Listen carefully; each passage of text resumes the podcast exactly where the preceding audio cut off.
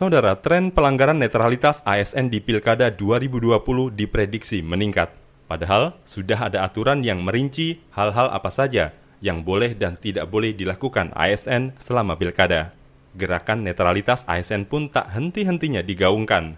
Lantas mengapa pelanggaran terus marak? Simak laporan tim KBR yang dibacakan Astri Yuwanasari. Komite Aparatur Sipil Negara KASN menegaskan, netralitas ASN di Pilkada 2020 tidak bisa ditawar. Hal itu sudah menjadi ketentuan yang diatur dalam Undang-Undang tentang ASN. Menurut Komisioner KSN Rudiarto Sumarwono, ada hal-hal yang tidak boleh dilakukan ASN selama pilkada, mulai dari perilaku di media sosial hingga pembuatan kebijakan. Mereka dilarang untuk memposting, like gitu-gitu ya di sosial media mereka terhadap dukungan kepada salah satu calon peserta pilkada. Banyak larangan-larangannya, mereka itu dilarang misalkan melakukan kampanye sosial bagi calon-calon kepala daerah. Tidak boleh melakukan kegiatan yang mengarah kepada kepada keberpihakan kepada salah satu calon kepala daerah juga tidak boleh membuat kebijakan yang menguntungkan salah satu calon. Meski sudah ada aturan jelas, tren pelanggaran netralitas ASN malah makin melonjak. Selama kampanye Pilkada 2020,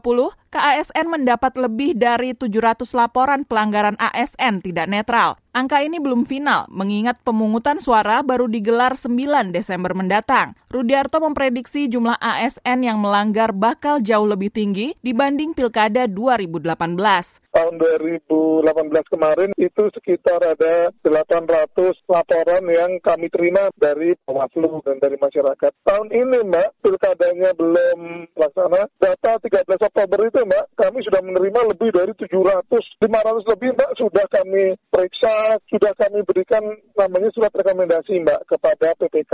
Dari 500-an yang kami sudah berikan rekomendasi, yang ditindaklanjuti itu baru sekitar 250-an Mbak, kira-kira 50 persen lebih. Ketidaktegasan kepala daerah selaku pejabat pembina kepegawaian dinilai menjadi salah satu faktor penyebab pelanggaran netralitas ASN sulit ditekan. Di samping itu, faktor kedekatan peserta pilkada dengan ASN juga ikut berkontribusi. Dari asesmen kami, banyak Mbak PNS itu yang ingin jabatannya tetap atau ingin tetap naik gitu Mbak dengan berusaha mendekati atau mendukung calon-calon kepala daerah itu. Ada juga mereka itu, katakanlah yang bercalon kepala daerah itu adalah keluarganya, relatifnya, maupun kelompoknya. Pada 10 September lalu, KASN bersama Kementerian Dalam Negeri, Badan Kepegawaian Negara, dan Bawaslu menaikkan surat keputusan bersama SKB soal pedoman netralitas ASN. Rudiarto menegaskan KASN tak segan memberi rekomendasi sanksi bagi ASN yang terbukti tak netral saat pilkada. Meski masalah ini terus berulang dari pemilu ke pemilu, Rudiarto memandang tak perlu sampai mencabut hak pilih ASN tidak perlu sampai mengambil atau menghilangkan atau mencabut hak pilih maupun hak memilih mereka. Karena di berbagai peraturan perundangan yang disusun oleh pemerintah itu, Mbak, sebetulnya pegawai negeri sipil memang diberi hak memilih, Mbak. Mereka silahkan mendukung salah satu calon kepala daerah, tapi di bilik suara saja. Pengamat politik LIPI Siti Zuhro mengapresiasi Gerakan Nasional Netralitas ASN yang diinisiasi ke ASN. Apalagi gerakan itu juga melibatkan aparat penegak hukum. Siti menekankan pentingnya penindakan dan sanksi yang tegas bagi ASN yang tidak netral. Menurut saya sudah bagus ya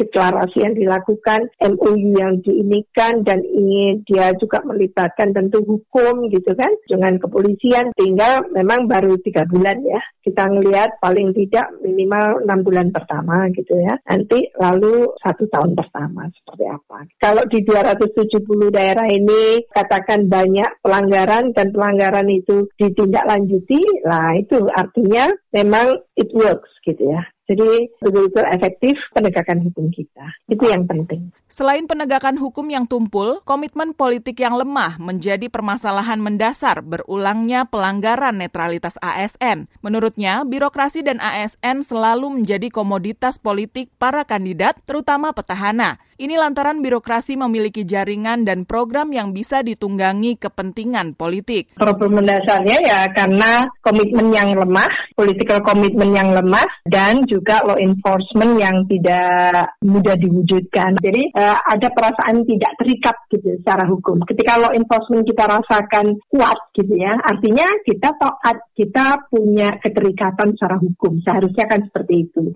Siti menyebut profesionalitas ASN sulit dibangun dalam waktu singkat karena mensyaratkan perubahan pola pikir dan perilaku kalau menghentikan sama sekali mungkin tidak, tapi mengurangi. Ya, namanya kan pelanggaran ya. Ini berkaitan dengan mindset, cultural set. Kita kan sedang membangun mindset yang positif, cultural set yang positif kan itu. Dan hal yang berkaitan dengan perilaku, tindakan-tindakan seperti itu, itu kan butuh waktu. Jadi kalau menurut saya diajari saja rasional gitu ya. Kalau memang sahwat ASN tadi itu lebih ke politik, lebih ke manuver-manuver politik, ke politik praktis, ya silakan keluar. Demikian laporan tim KBR, saya Astri Yuwanasari.